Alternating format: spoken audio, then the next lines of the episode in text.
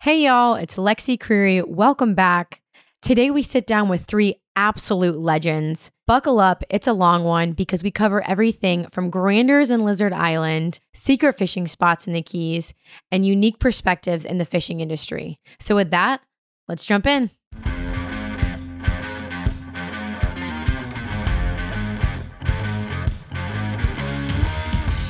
Today is crazy. We are going to have so much fun with this talk. The amount of knowledge and experience between the three people sitting in front of me right now is absolutely mind blowing. I am surrounded by master anglers and captains. Two of them are females who are setting the tone for what's to come for women in this industry. And then there's my favorite fishing legend of all time. Y'all call him Jeff Creary. I call him Dad. So let me just go around the table and tell you who's in front of me right now. First, I have Debbie David. Welcome. Thank you. Thanks for having me. Let's tell everyone who you are. Debbie is co owner with husband Jimmy David of one of the most famous sport fishing charters, L&H. If you haven't heard of them, which I highly doubt, they fish out of Crandon Marina in Miami. That's Key Key- Biscayne, right? Key Biscayne. Yep. All right. And like specifically on the dock, like tell me when you're going into Crandon, like where to find the boat. Just go in and make your first rate. Can't miss them. Yeah. The charter boats. All right. So at the end of this today, she will let you know how you can book a charter with them. And trust me, when you hear where this family has been, what they've accomplished, you're going to want to fish with them, what they've got. She's a mom of three, master angler, a captain's wife, and a business owner. So glad to have you here today, Debbie. All right. So next up, we have Jen Copeland. Anyone that knows Jen isn't surprised that I have a bet running if she can make it through this podcast without saying a curse word. you, y'all think she can do it? No. Probably Sorry. not, no. Sorry, Jen. Dad? It'll be interesting. I'll take that as a no. That that's a no. So um, Not a bad thing. I, I hope you prove us right because honestly, that Kentucky accent sounds great. All right, so Jen, unbelievable. Known her since I was a little girl. The reason she has such a broad vocabulary is because she has fought her way to the top in the fishing world. Jen is one of the very few female sport fish captains, extremely respected in the industry, and was a private boat captain for one family for how many years, Jen? 14 years. That's amazing. Absolutely. She did a wonderful job. 14 years. Most Yep. people can't hold a regular job that long. Right? Like- Much less a captain's job. yeah, especially in this business, it's So- tough. Absolutely. Seriously. I mean, that's a compliment in itself. So, wow. Thank you. Now you are the senior editor of Marlin Magazine and a Marlin University instructor, which Jen will explain what that is soon. If she's not working covering the latest tournament wins, she's actually out fishing in the pit these tournaments all over the world, right, Jen? Yep. What'd you just fish? Uh, the Jimmy Johnson tournament, N- And who'd you fish with? the Singularis. Nice. And I saw you on the, you know, female board as usual. You were kicking ass. Thank you. I think, did I just break that bet? Mm, yes. you Oh, did. man. Congrats. Oh, God. All right. Well, Pressure's off. Right? take the cake. Now we're just taking tallies on like on who's who's got the many curse words. All right. Well, I've personally been on the water with Jen since I was a little girl. How how young was I when I first met you? Uh, seven or eight, I think. Young. I I mean, my earliest memories on the water are spent with Jen in the Keys doing a type of fishing that we call hog dogging. Did we come up with that name? No, I think that was, I'm not sure who came up with it. When I started doing it, it was already called that. That's funny because I've totally claimed that. Like, oh yeah, yeah, my family. Oh, family. yeah, I and made us- that up. Yeah, we made that up. So. Hold on. What's hog dog? Right? I was just about to say, I'm sure you're thinking, what the heck is that? Um, definitely because I thought I invented the word, but clearly I didn't. Um, you want to know about this because it's how we catch giant hogfish. And today we're going to divulge our secret bait that we use, which I'm kind of sad about, but I feel like it's only right if we bring up hog dogging, we got to tell people how to catch these hogs. And it's become hard to catch hogfish. It is hard. Very hard. They've changed the limits from when we used to catch, I believe we could catch six or seven down to one, I believe you said last night, Jen. One Uh, or one or two. Yeah, I'm not sure what it is now. Check now. the rules, And the please. Yeah, size, we'll check the rules. I think it was five per person when we went. Yeah, I remember one day we caught twenty one. Yeah, But we had all the appropriate people on the boat. Don't worry. Um, and we all have fishing licenses. that's right. no, we do take that very seriously. And being from the Keys, you know, we take conservation really seriously. And it's just been one of my favorite memories. Like when we tell you how we do this, you're going to be mind blown. So stay tuned for that. Our hog dog talk. What a word. I'm still claiming it. Anyways, and then there is my favorite fishing legend of all time, and that is my dad, Jeff Creary. He started out as a private sport fishing captain and fished all over the world. He then became HMY's company captain in 1987, where he won tournaments all over on HMY's demo boat until he decided to transition into selling boats with a company and has been doing that for how many years now, Dad? Thirty three. Dang. a long time too.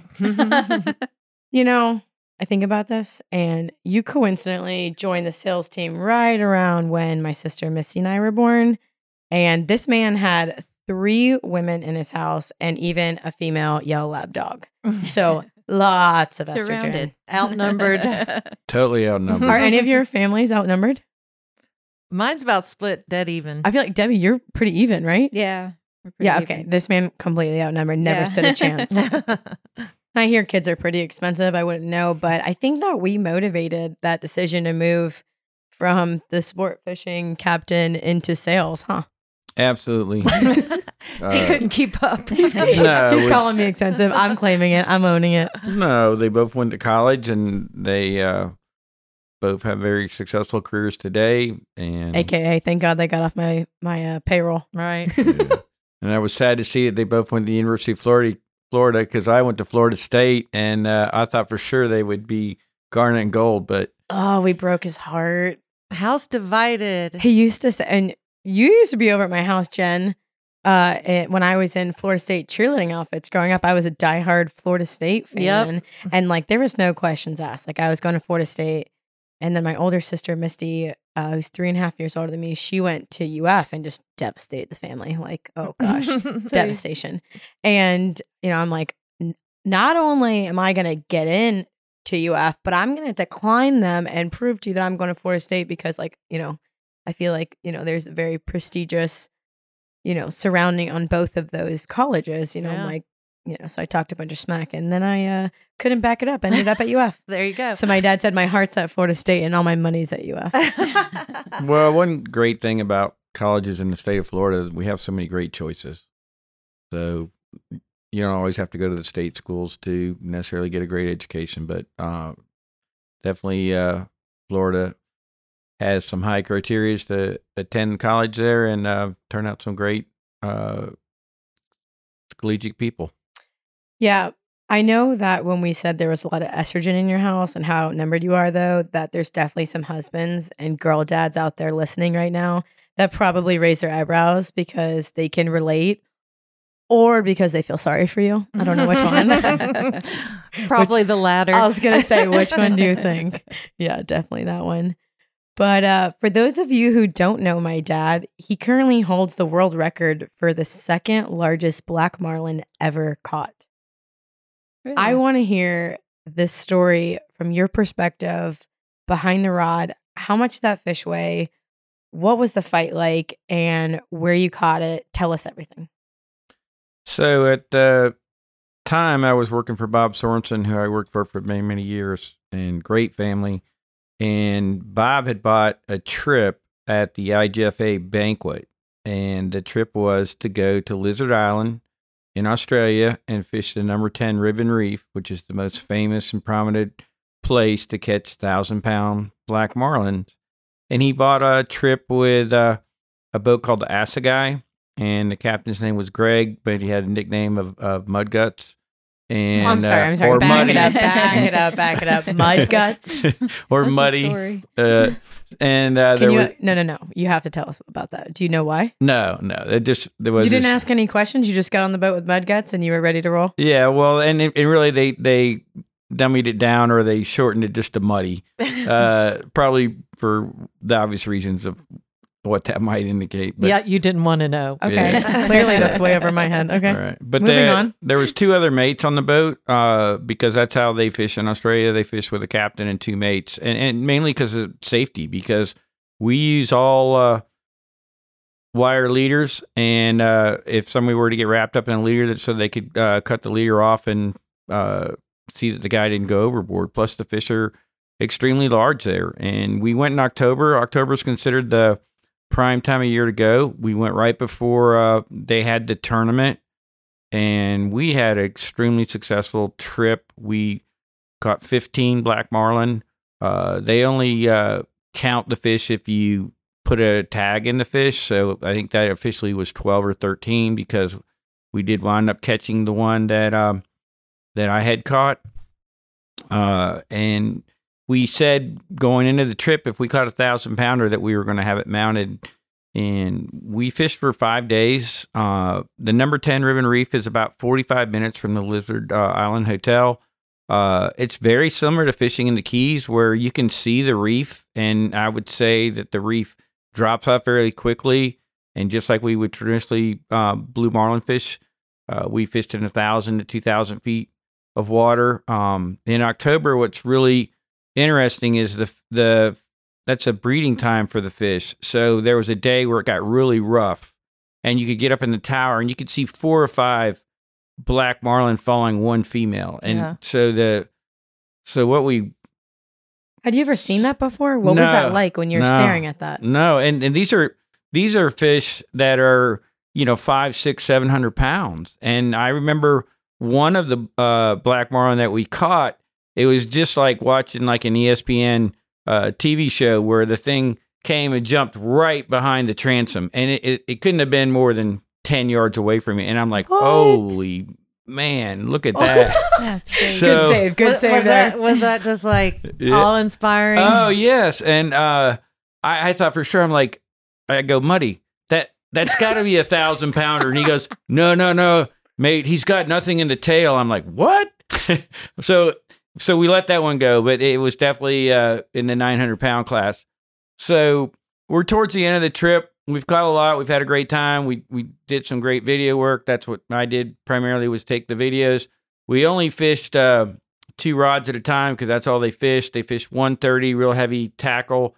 They fish with a scat or scaly, which is a bait that looks very similar to the uh, mackerels that we use when we fish the Bahamas. Is that what they call the mackerel tuna or mac tuna? Yes. Yeah. Yes. And then uh, they rigged them like through the nose, like we've seen, like possibly in Hawaii and stuff like that, where you see the hook exposed. hmm And uh, so I think it was the second to last day, and then we were we were done. Uh, Bob was tired that day, and he was sitting up on the bridge, and we never saw this fish hit. And he's like, Jeff, he goes, I'm tired, my, my shoulder hurts. You catch this one, and so I jumped in. I'm like, sure, No problem. so again, we didn't see the fish. It turned out to be in uh, almost exactly three hours. Uh, the fish put on a huge fight. He never jumped. when you say fight, like obviously pull and drag, but you don't know what you have on the line, and you guys are catching, like you said, a ton of black marlin. Were you thinking that you had anything significant on the line at the moment? Yeah, absolutely. So we had the drag set at about 26, 28 pounds, and I couldn't gain on the fish. And so we called it pushing the drag up to sunset.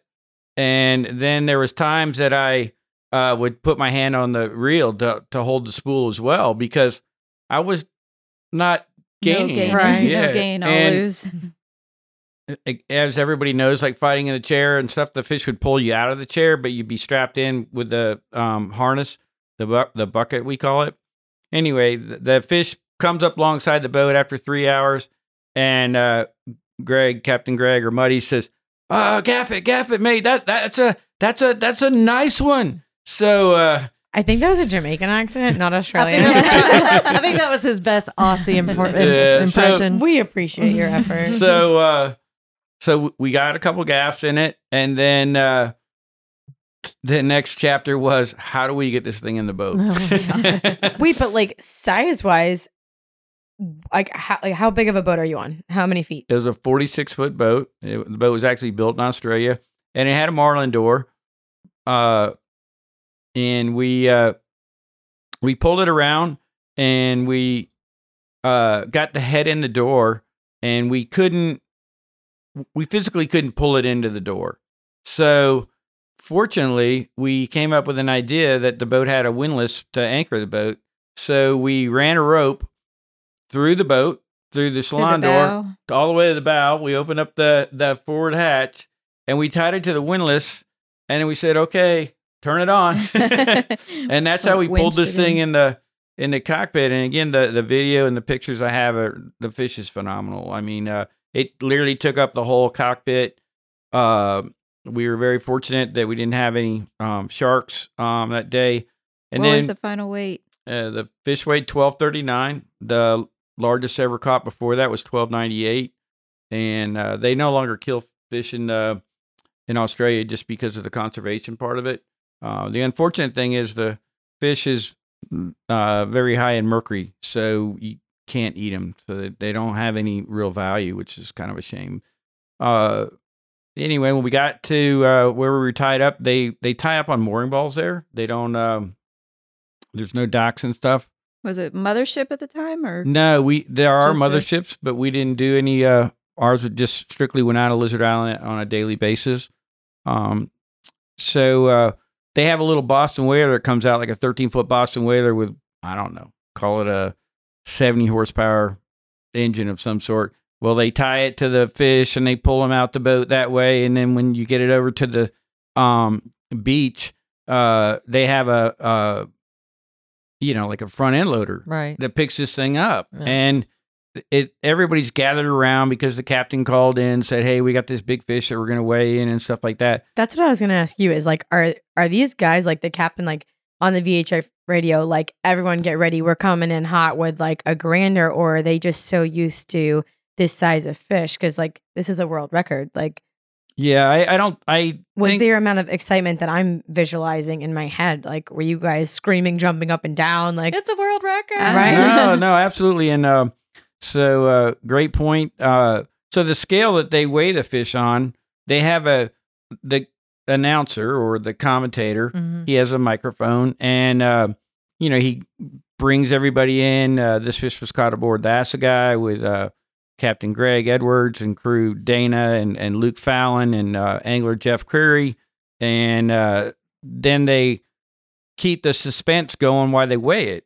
And when it came out at 1239 and then they went into the story that it was the second largest ever caught there at lizard island uh, it just made for a for a great ending of the day. And then uh, one of the things that we did that was really interesting is we laid the fish down on the beach, and we laid it down on the beach after we'd taken the regular shots with it uh, hanging from the the weigh station, uh, so you could see the proportion of how big the fish was compared to the to the people that, laid around him. I remember that picture well. Yes, and uh, so today, um, I have the the the bill that was mounted on a piece of koa wood, because that was uh the a thing that they did back there at Lizard Island that was special, and then I have the tail at my house, and of course all the memories and photos and videos, and uh, just a spectacular trip. What did Was you? that- what? Oh, sorry.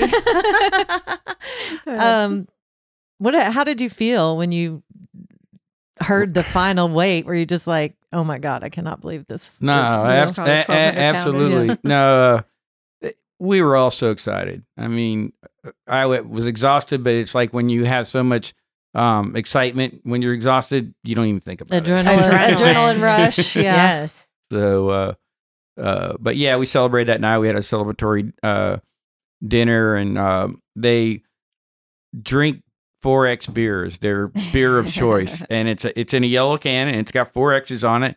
And I'm sure we had quite a few of those that day. I Uh, bet. and- I bet that's uh, something to celebrate. Were the locals stoked for you? Were they like so excited about this? Absolutely. So, Did you uh, have a crowd that came around when you hung this? Absolutely, and um, it's it's a very interesting place, Lizard Island. Like when you go in to the uh, hotel itself, it has like a, a lounge, like a library, Mhm. where they have all these pictures of all these big fish that had been caught there. And again, they were they were leading up to their biggest week because they were leading up to the tournament, and that's where we got the idea of the co award uh, because uh, we had seen some bills mounted in there, and, and we actually this bill was polished, uh, just again to make it a little bit different. Mhm. Uh, so, uh, but no, the the trip home was uh, was great. Uh, uh, just on a you know small note is every time I've kind of traveled somewhere, I've always kind of done something unique for the family. Uh, I went into Sydney and uh, I bought Lexi's mom uh, uh, an opal uh, from there, and then this same family had taken me to Africa, and so after the we went to Africa and we went hunting and stuff like that, we uh, we went into Tanzania, which is where we flew in, and I bought a Tanzanite, and Tanzanite's gone through the roof.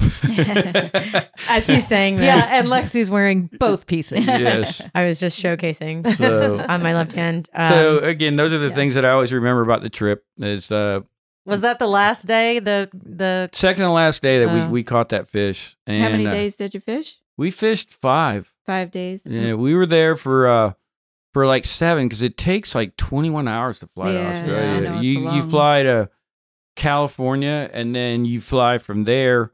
Uh, and they actually have a big clientele base of people that come out of Hawaii and, and come out of uh um Japan and stuff So, like that. Because On the conservation front, was it J hook or circle hook back then? I was J Hook. J hooks. Yeah, I don't believe circle hooks had uh, come into play in 1992 yet. Um, so it it was a it was a great trip, and and the video is, is tremendous because we all know if you catch a five or six hundred pound blue marlin, that was a tremendous fish. right. Well, we have lots of those, but they're black marlin because they typically run larger. So What a memory. What I can't help but think about is though is I'm picturing this and I'm like, okay, you're on a trip with your boss. You're just lucky to be invited. Like he's got this great boss. That's like And when I he come on gets the vacation. record. right? Is that not in your like mind, like in the forefront of your mind when you're picturing this? Because well, I'm when you're flying home, going, "Am I, I going to get fired?" right? When I get I'm thinking, oh crap! Like the one, and like so I remember like as a child, you know, like I knew the story, but as I got older, I was like, Dad, like, did you ever have like words with Bob about that? Like, is there anything? He's like, no, he was so pumped for us. Like, it was obviously like just great camaraderie, like great team effort. So I, I would have been scared. I would have been like, oh no, like if I saw that thing come by, like, but obviously two seconds later, I would have been stoked. Right. Isn't that something like? Did that pop up in your mind? Kinda, yeah. well, Bob actually kept the bill at his house for many years. He did. just to remember the um well, it's a The team trip. sport. yeah. It's all about the team. So But Yeah. you got it back. yeah, I got it back. Oh, he has both in his house. Right. Uh, and when people would come over to our house when I was a child, there's just this giant tail in our living room, like normal thing to have, you know. Is that a And- tuna tail? I don't think they even had that much knowledge. They're like, "Is that a dinosaur?" Like I was like, "Oh gosh, here we go with this story again." But it's my favorite story to tell, so I'm not even act like I'm not uh, insanely proud of that. yeah, it's a good one. Jen, what's your best catch, or your best day, or your most epic fish story? Mm, I have a lot of fish stories, but probably the one that, if you could say you're most proud of, it would be my boss had an outdoor show and he had this great idea that he was going to switch gears from hunting to fishing. So he called me up and he's like, Oh, hey, Jen, I'm just going to bring these guys down and the camera crew and this and that. No big deal, blah, blah, blah. I'm like, What? No big deal. No big deal. What? I'm going to be on TV, huh? you know, and it didn't help that the, it, and, and basically he was like, we're going to be there like next weekend. This was like Monday. Typical Robin. Yeah, we'll be there in five minutes. And so the fishing had been god awful. And I had been losing sleep going, the fishing's terrible. You know, what am I going to do? And I'm calling him every five minutes, you know, the bite's in Palm Beach. Maybe we should take the boat to Palm Beach. No, we're just going to fish out of Ocean Reef because that's where, you know, the place is and room for people and da da da. And I'm like, great, this is going to be like the worst experience ever. So I get my nephew, Wade. And No no pressure, right? no pressure at No all. pressure. Fishing's terrible, but come on down. So, and film a show. So I collected my nephew. I got Jeff Amarillo to come and none of the go- none of those guys had ever caught anything. So I was like, okay, this is going to be. So did you go sword fishing that time? Uh, well, I'm getting to that, Jeffrey. Okay, I didn't mean to steal your thunder. Can you tell they know each other? a little bit. So, um, you know, we ended up going fishing. Whatever. The weather was perfect. Uh, we ended up catching like nine sails one day. The ne- the next day when I we went, there was no fish. I know, Right? It, it was weird. It was it was like God was like, Did the "Blah." bite turn on for you? They're like, Jen, Apparently so. Who'd you pray to? What gods? Uh, well, you didn't sleep, so you didn't have time to I didn't. Yeah, there was no sleeping. I was completely stressed.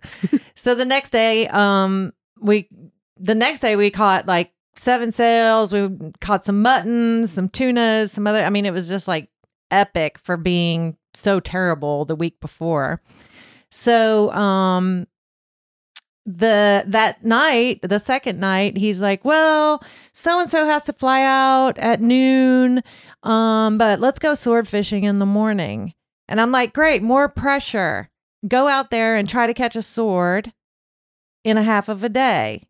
You know, yeah, you get like one drop. you get yeah. if you're lucky, if you do short drifts, you'll get two. yeah. We got him on in the first drop. No way. I think it was the first drop. All I remember is just like my hand shaking. I was at the wheel going, please don't lose this. I, and really, I was like, is this even a bi- is this a real fish? Because right. I've fought grass for hours, you know. Haven't we all? yeah. So uh, the, the mo the most sweetest words I have ever heard come out of my nephew Wade's mouth is, "That's him." Oh my gosh. And I was like, thank merciful God, somebody sink gaffs in that sucker. and we did. And it was it turned the show turned out great. You know, it was it was amazing. I was lucky, very and a lucky. lot of those shows, people like catch fish in the background and then like hand people like you did all of this like very authentically, very real, like the stars line for you. And yeah, it was completely organic, every single bit of it. And I feel like Debbie, you can speak to this as a charter boat owner. You know, you have people come into town that are very important to you. You know, every one of your clients is important to you, but you always want to give them this perfect experience. That doesn't always happen. That the fishing is not always catching. Yes, you cannot control it. Unfortunately. you can control a lot of things, but you can't con- you can't make those fish open their mouths on certain days. So it's I a feel like you huge can challenge. to that, right? Absolutely, it, it was Abs- and the pressure. One thing that a lot of people don't know is the swordfish has a very soft mouth, and you can't put too much pressure on them, or you will pull the hook on them very easy. So it is a a very delicate um, operation, and the uh, for a lot of the viewers, maybe they don't know what a mutton is, but a mutton is a cherished snapper that we catch here. It's red and it's great eating. it's pink. okay, Pete. Thanks for correcting me. It's got a spot on its tail. Don't eat the Black devil spot, spot. don't eat. Yeah, don't eat the don't eat the devil something. I don't know. Okay, wait, I haven't heard about this. What? Black Well, spot, don't you didn't eat. you didn't teach me this, Dad. No, I didn't. I think that's what, no, I, think I that- didn't. What does this mean? I think that's what the Bahamians tell people when they don't want them to keep the snappers. I was going to say, Stop or a charter. You know, the black spot. It's poisonous. So Yeah. Oh. the devil's because fish. it's so good eating. So the That's hilarious. Yeah. okay, so I'm totally gonna use this now. yeah, you don't want to eat that. That's great. Yeah, because that's one of my favorite fish to eat. Meanwhile, fish fry at Lexi's. Yeah, exactly. So, Debbie, tell us your best day, best catch. Give me your best story. So it's also a tough one to to come up with, but probably for us, you know, we fish as a family as much as we can. And we went on vacation to Hawaii. Um, and we chartered a boat in Kona. Um, my brother actually lives on Maui. So the Kona boats usually like to leave the dock at like six in the morning. And my brother flew over from Maui to Kona in the morning and we had to wait and the captain was kind of like, "Oh my god, I can't believe we're sitting here. We're getting a late start." Mm. Well, we ended up catching eight blue marlin and six ahi tuna, Oh, Oh, wow. my goodness. That's which was Awesome. a record day for Kona. Um, Eight blue marlin. Was that the and the six ahi. I mean, that's kind of like what caps it. So Whoa. it was an incredible day. Um, my son James caught his first Pacific blue marlin that day, and um, and then to make the story even better, Kevin came to Florida. Captain Kevin Nakamura um, the charter boat captain, and it's kind of a similar thing. Like he only had a day to fish with us, and the it had been really bad fishing. He had come in for the boat show, and at the IGFA banquet, we ended up going out and we caught thirty three sails. Oh, wow. So that was only on the uh, L&H. Yeah, right? that was like it was Kona record day and then it was record day for us and this is pretty pretty sweet How memory. It's kind of hard to beat that one. Do you keep stocked with how many fish the L&H catch and your family wherever they go? Like, do you like like like on your carry on baggages or just one that's all for flags? Because you guys are a catching family. Yeah, I think in Kona we ended up borrowing some flags. Did you guys lure fish in uh, Kona? we actually caught them every way that you could. We caught them Oh, on bait, we caught them on lures, we caught them on the green stick. Oh, hey, whatever you need, Dad. You know she's got it. You know that is well rounded. that is the David way. Didn't you, didn't uh, your youngest son Christopher catch his blue marlin recently? He did. Well, actually it's been a few years ago now. Oh, so Lord.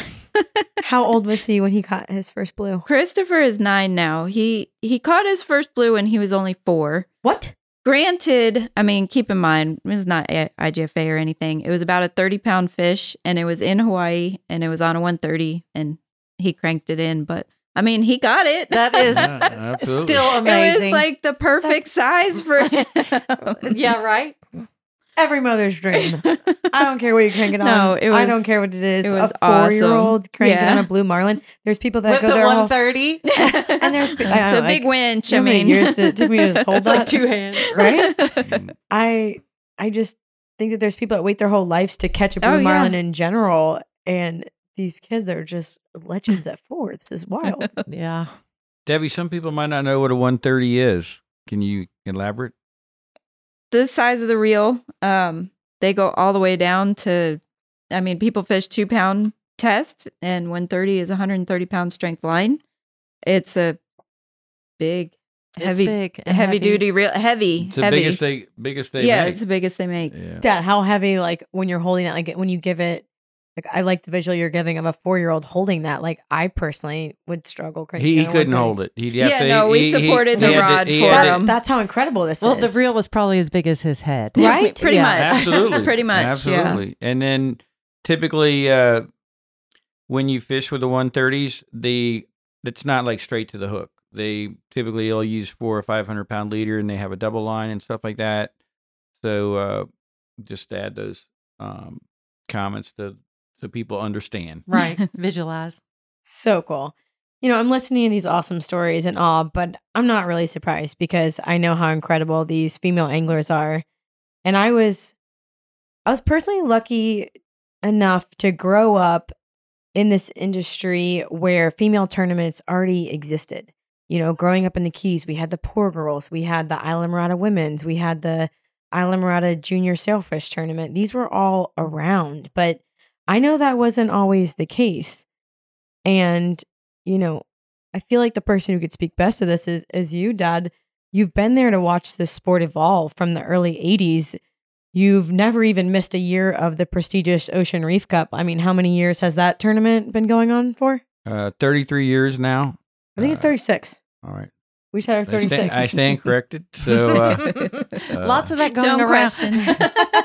and, and like we shared last night, the most prestigious thing about it is uh, there's always 60 boats. Uh, the reason they cut it off at 60 boats and don't have any more is because they can't accommodate any more people than that for the awards banquet. But it's like you go to the awards banquet and there's over 500 people in this room. So uh, when you win an award, whether it's a lady angler or junior angler or first, second, or third, the reception is just phenomenal. I mean, you, you feel so touched, and the trophies that they give are, are very nice, uh, especially for the the woman. I, I remember one year that Judy J- Jody Lewis won. Uh, it was a big statue of a sailfish, and you know, probably a seven eight thousand dollar trophy. Yeah. and uh, It, Debbie, it you- one of, I'm sorry, Alexi. You both have fished that, right? Yeah. Mm-hmm. I, I think I was the first female captain to ever fish it. and do well. I did well, yeah. She always keeps up with the boys. You see Jen blowing by in that 50 Viking, you can't miss her. So in 36 years, you have never missed a Reef Cup. Is that right? Correct, correct. And if you, what's interesting about the Reef Cup and what's so special to me is, uh, you know, being in the Keys all those years, um, having you and your sister go to school at Ocean Reef. It's a very uh, special place, as we all know. And uh, when I was a captain, um, I had the Tropic Lightning, which was a Hatteras. And one year, uh, that owner's name was Royal Bertram. One year, I was third, and then I came back uh, several years later, and um, I was on the the Fantasy, uh, which was owned by Roger and David. And I was actually going in the last day, and I was winning. And we had a mechanical failure with uh, controls, so we could we could only go just into gear and out of gear, or go just into reverse. We had no throttle, and uh, our good friend uh, John Louis Dudas was like, I don't know, two or three fish behind me. Well, of course, I had to come in early that day because it took me an hour to get in from where we were fishing into uh, to make the the way the we call it the weigh in, but to turn your um, certificate of what you caught that day. So I had to leave fishing at three when it really ended at four Mm. and I got passed up that day, and uh, um, I never will forget that. But the nice thing again about the Reef Cup is a compliment to them. They have the book that they they talk about every year, and they talk about the winners and The what took place. Yes, Yeah. so it's really interesting to read the the book. One of the things that also makes that tournament unique, isn't it only uh, non-professional anglers? Right. Ab- absolutely, and so then- that puts another right. Twist. twist on Yeah. compared to a lot of the other tournaments where Mm. you got a lot of professional. I don't know very And many no- tournaments that are like that anymore. I mean, that's a big deal. No, Like, that's a kite huge fishing. deal. No kite fishing. Let's add that as well because that's a hot topic there. Yeah. Yeah. It is a hot topic. But they did have kite fishing for a while, I believe. They did. They had it for Yeah, a while. That's right. and then they Well, what Got rid of happened was the I- feel anyway. My personal opinion is the members at the reef felt like they were at a disadvantage because some of them didn't know how to kite fish, so they had always just ballyhoo fished.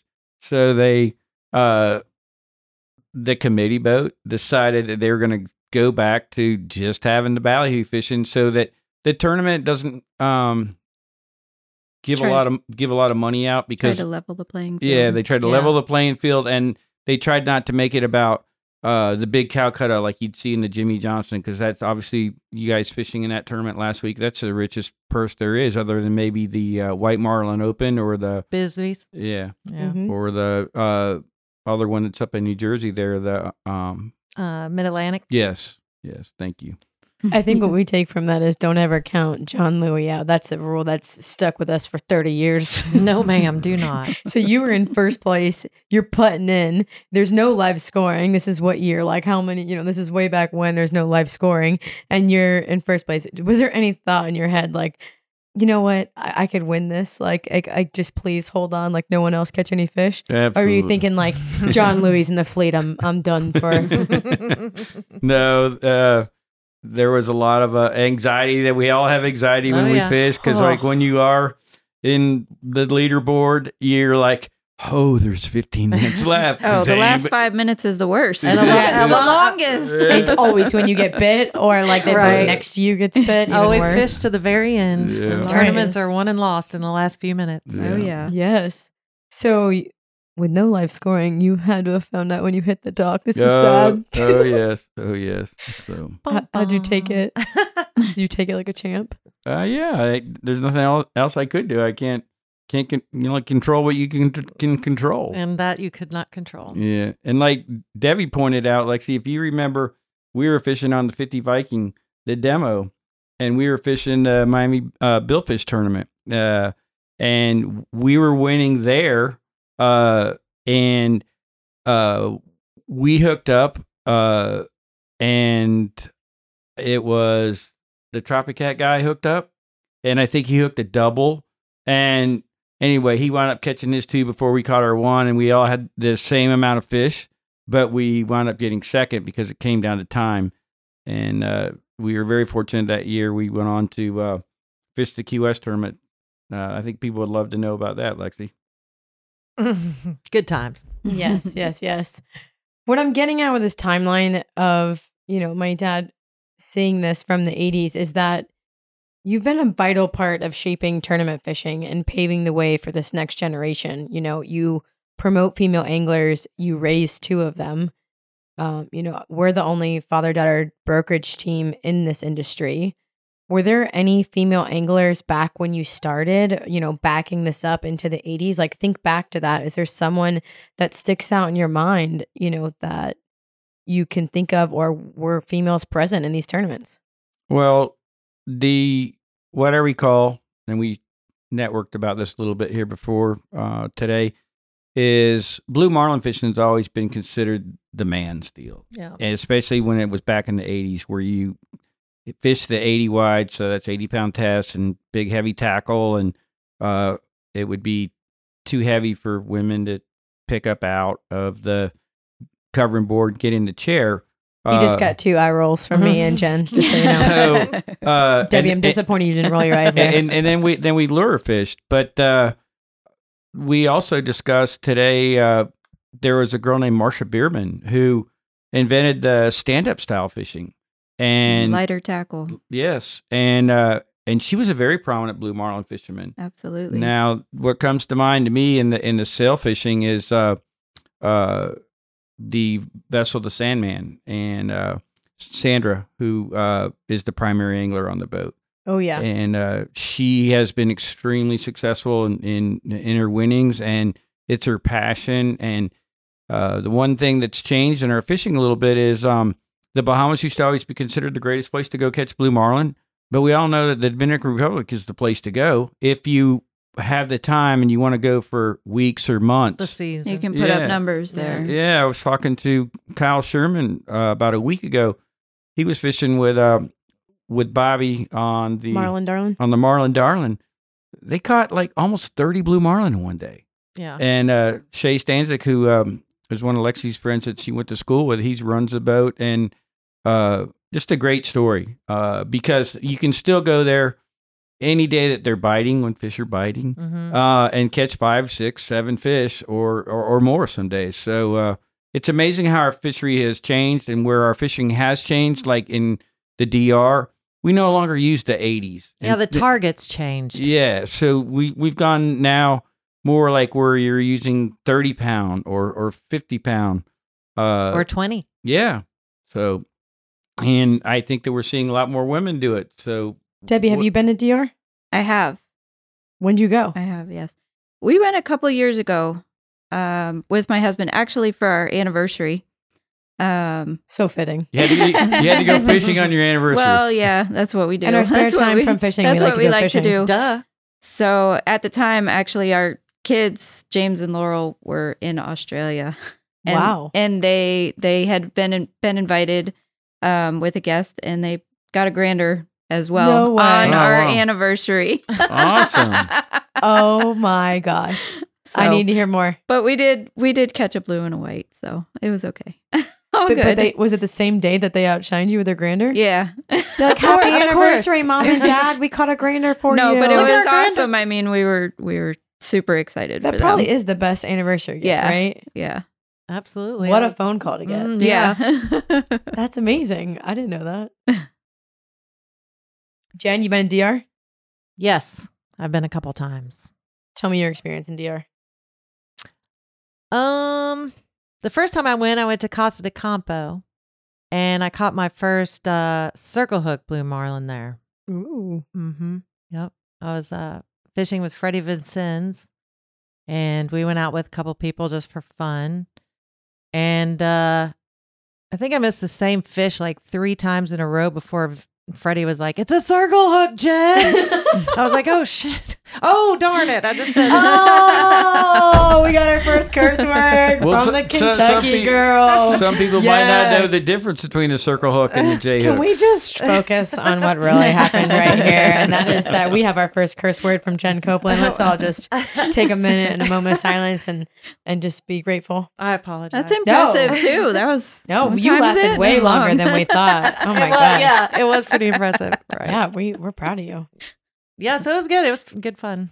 Okay, so yeah, tell us the difference between a circle hook, you know, and a J hook, and how that bite is different, and how you should No, I wouldn't say that the bite's Yeah, much correct. different, but Right. I would say that the technique is starkly different. How? You know, just it, there's no build dancing your fish anymore. You know, with the J hooks, you used to have to let them eat, jack them up, make sure they're really hooked, and now it's more finesse and feel. No, no trying to set the hook. The circle hook, thank God, sets itself Yes. It actually works its way into the right into the corner of the jaw. Yeah. Yep. and we don't seem to catch uh uh on the circle hooks any in the bills like we used to with the with the J hook because the circle is just in a circular fashion where it, it really obviously goes into the corner of the mouth and then my experience there has been uh if you hook a fish on the circle hook and if he's hooked in the corner he's not going to come off yeah, you have a uh, lot less gut hook fish also. exactly that was the whole reason that they did it as a conservation Right. exactly Yep. Yep. with with regards to the lady angler aspect of it too is a lot more light tackle these days in comparison to back then even with the local sailfish tournaments fort lauderdale billfish miami billfish used to be the big ones back in the day and you know it was people were fishing you know 30 pound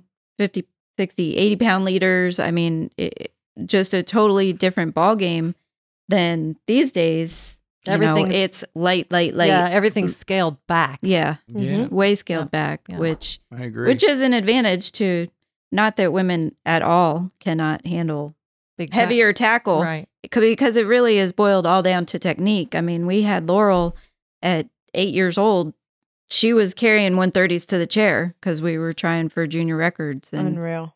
um so it really is about technique and being able, I mean, granted she's strong. She may not be your normal female. Right. but- No, she is an above average angler across the board. She's a good girl. but it it's you know it's so much to do with technique and not necessarily physical strength Well, I know from looking at the Jimmy Johnson and following it because it's fun to follow him on the live scoring to see who you know that's winning or what's going on with the bite.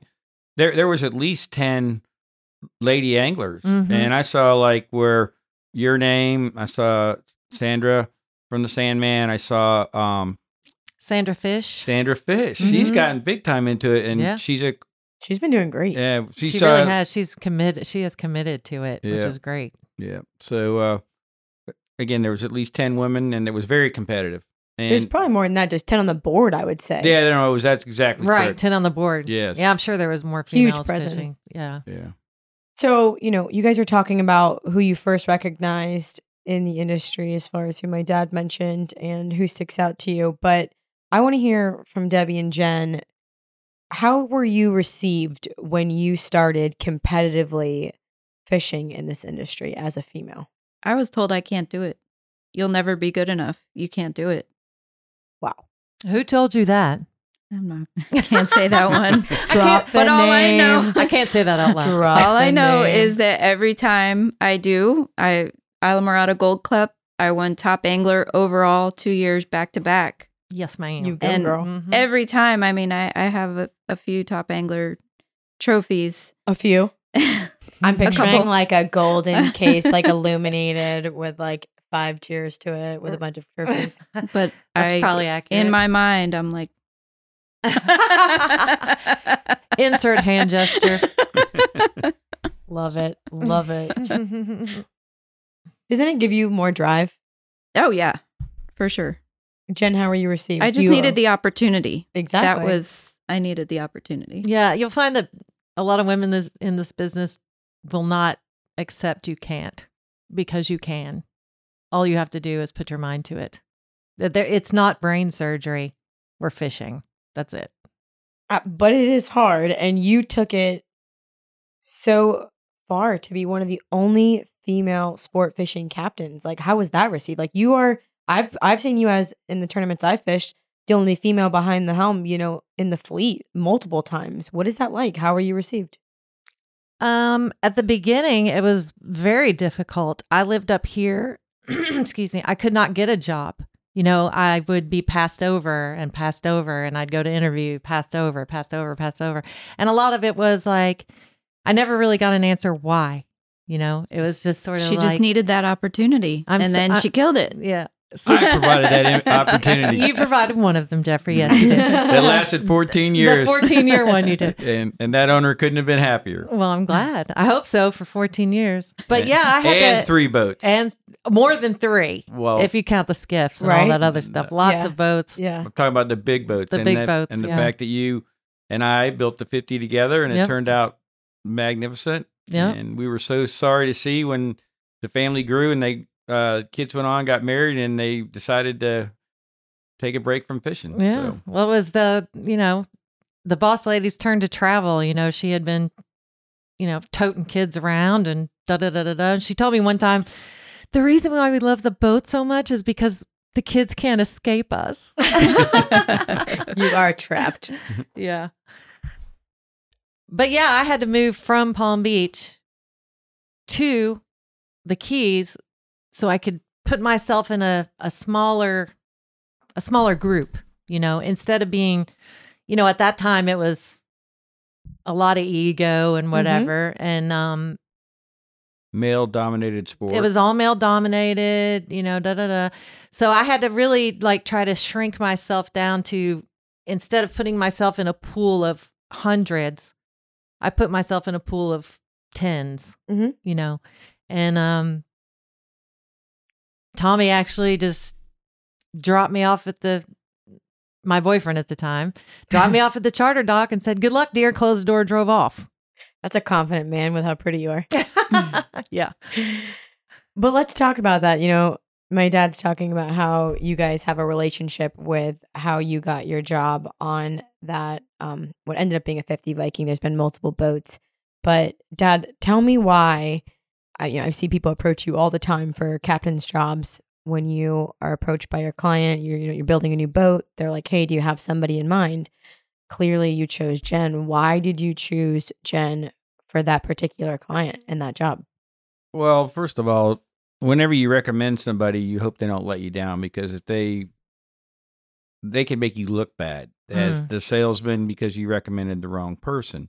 The uh That's the sound I like the to hear. perfect the perfect uh match I felt like for Robin was Jen because she can do all kinds of fishing.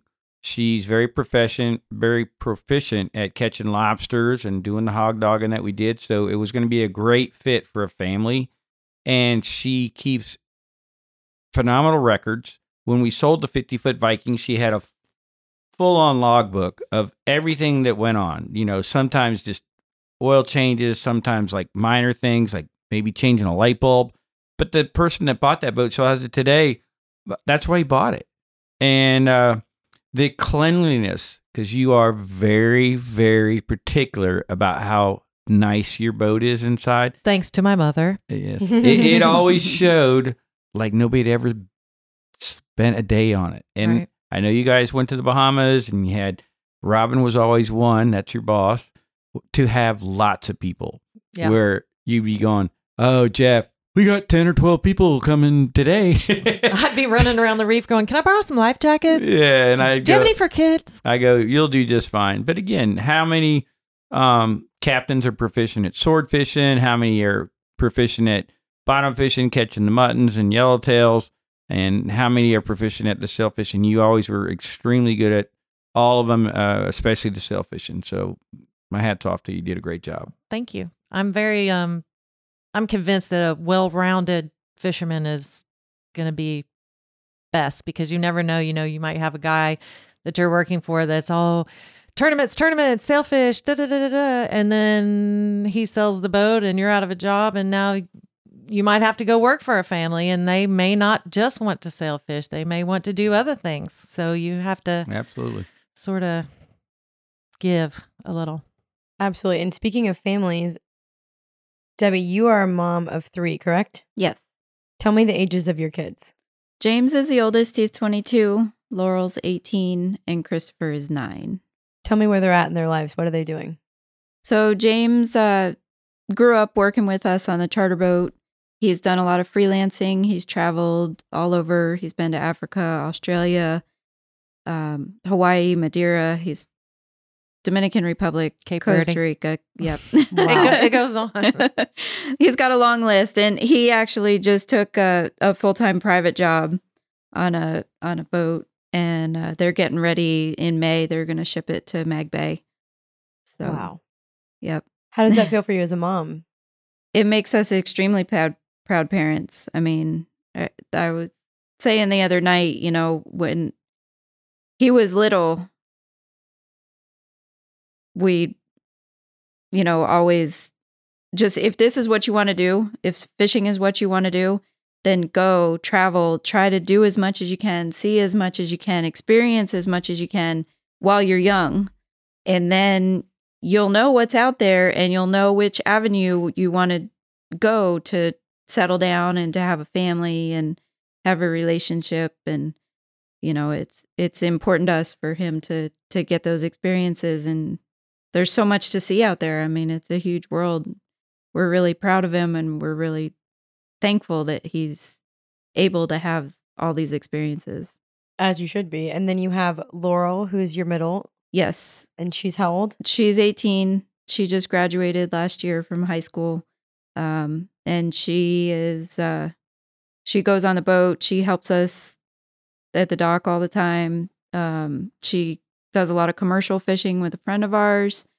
She's uh she's doing some classes in school but with covid she doesn't like the online thing. So she's taking a little bit of a break from that. And then uh, once things get straightened out she may go finish that. She graduated high school with only she only needs just a few more credits and she'll have her aa she's a very Wow. bright girl. Wow. Terrific. So- you can't bring your laptop on the boat when you're reeling in fish. This COVID thing's not working for her. or when you're mating. She's like, yeah, I'll she just doesn't around. like it she's more of a i need to be there you know Hands on. hands on Because if I'm not here, thing. I'm fishing. I'm not yeah, doing both. exactly Right. What is it like to have a female in your family follow in the, you know, in the family footsteps of this fishing world? it's Is it aw- different than your boys? very different very different um i mean i'm super proud of her but this day and age especially when it comes to social media it is a whole nother world it was another world for females back in the day you know trying to get a foot in trying to make a name for yourself and with the social media now it's The pressure is ridiculous. yeah. And so one of the big conversations that's always been is, you know, how do you want to be respected? How do you want to be known? Do you want to be known as a cute, pretty girl who catches fish? Or do you want to be known as a fisherman? And she wants to be known as a fisherman. I mean, and and she is, you know, she kicks butt at it. She's So when you uh when she when you first sent her off uh to go fishing on a boat that wasn't filled with family, what was your advice to her? Um just number one you got to keep your clothes on Right? yep. and uh but that goes back to how do you want to be viewed and how do you want to be respected what do you want to be known for and just being a girl you're every single move you're going to be critiqued Yep. and and watched and every every movement every word every action it, it's like and i didn't have to i mean with james the conversation wasn't the same you know it was yeah you need to keep your head on straight and but but not in the same fashion the pressure is so much harder on laurel um it, it's it's tough it's tough out there for her As female anglers, we really understand that a lot. And my dad raising two girls, w- we get it. And I'm really glad that you brought that to light. And then you have a young one at home, right? He's nine. yes christopher So how do you juggle mom, angler, and wife life? I have no idea.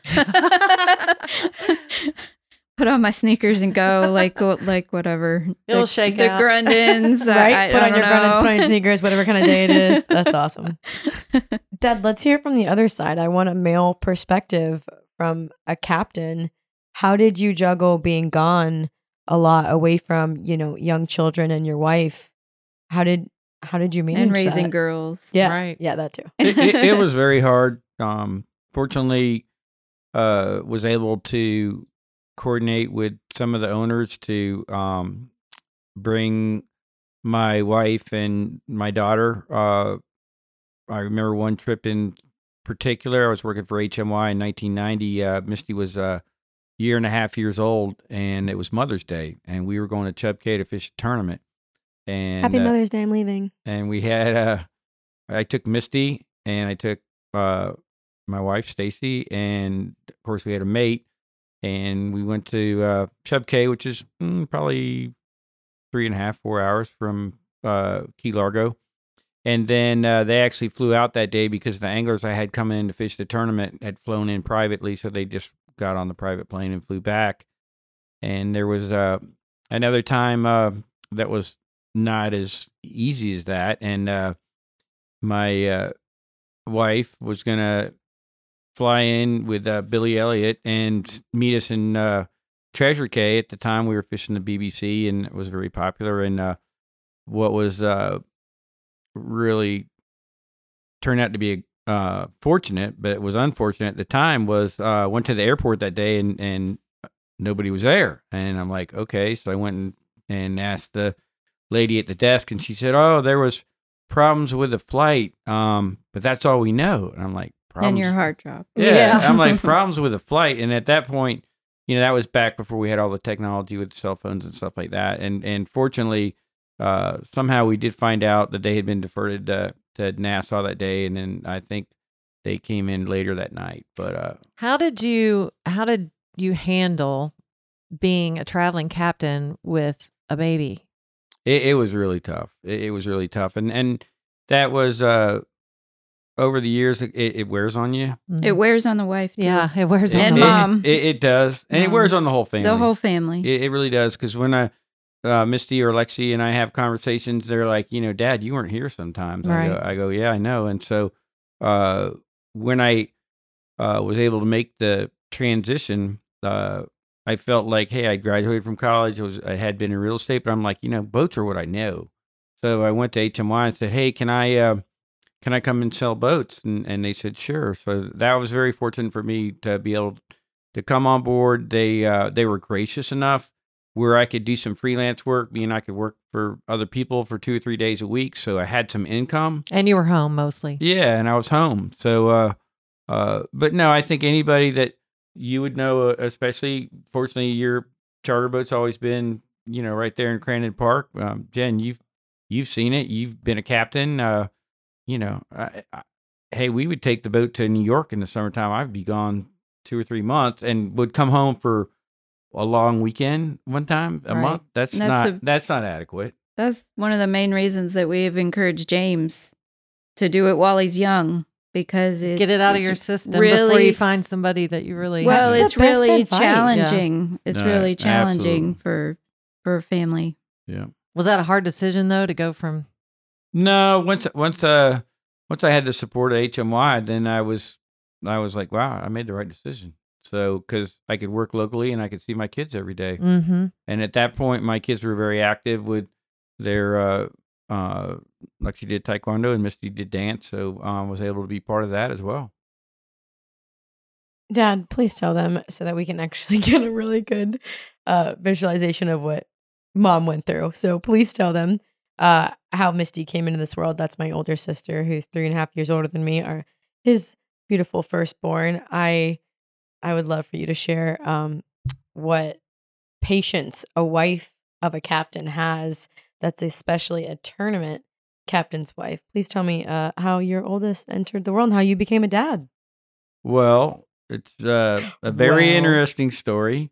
So we had just finished fishing the Triple Crown, which is three tournaments in the Keys, in the Florida Keys, and the last leg was the Islamorada tournament, and we had a very successful tournament. We won the tournament. We set a new tournament record, and so um, Stacy came to the uh, dinner that night.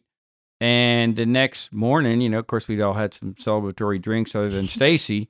Um, Stacy wakes me up at like six thirty. Goes, oh, my water broke. no, it, no, it didn't. I'm hungover. It did not. Yeah. I And think so- you uh, mistaken that I spilled a beer in the bed. Yeah. No. So we lived in the Keys, so we were, we had to drive all the way to Miami to go to To the to the hospital. so sure enough, you know, I got dressed and we went that day. And sure enough, in the afternoon, uh, very fortunately, Misty was born and very healthy and all that. And uh, I'll uh, never forget that day. So when you have a a wife that's getting ready to pop and you win the tournament, take it easy that night. yeah, absolutely, absolutely. Get some sleep. He got, he got lucky though, like nine months pregnant, and I'm like, okay, so you're out fishing the Triple Crown. Like she, this could have happened. yeah, any it could have happened during the tournament. Right. right? Yeah. Like that was best case Misty was scenario. very cooperative. Well, wasn't Jeff? Wasn't Tommy somewhere when his mate, his he had a mate on the boat there? I guess they were in North Carolina or whatever, and and he gets a call on the single sideband. I reckon at that time, uh, your wife's in labor, and he had to turn around and like take him back to the dock. Yes, yeah, that's Yeah. true. That, that's a true story. Another effect of fisherman, wife, family. Some a lot of births have been missed by fishermen, Yeah. fishing fathers. So, um, how do you feel about Lex being in the business? And did you, you know, when did she decide that she was going to do that? And what kind of advice did you give her? Well, she came on board. Uh, or she approached me, and she's been with HMY for five years now.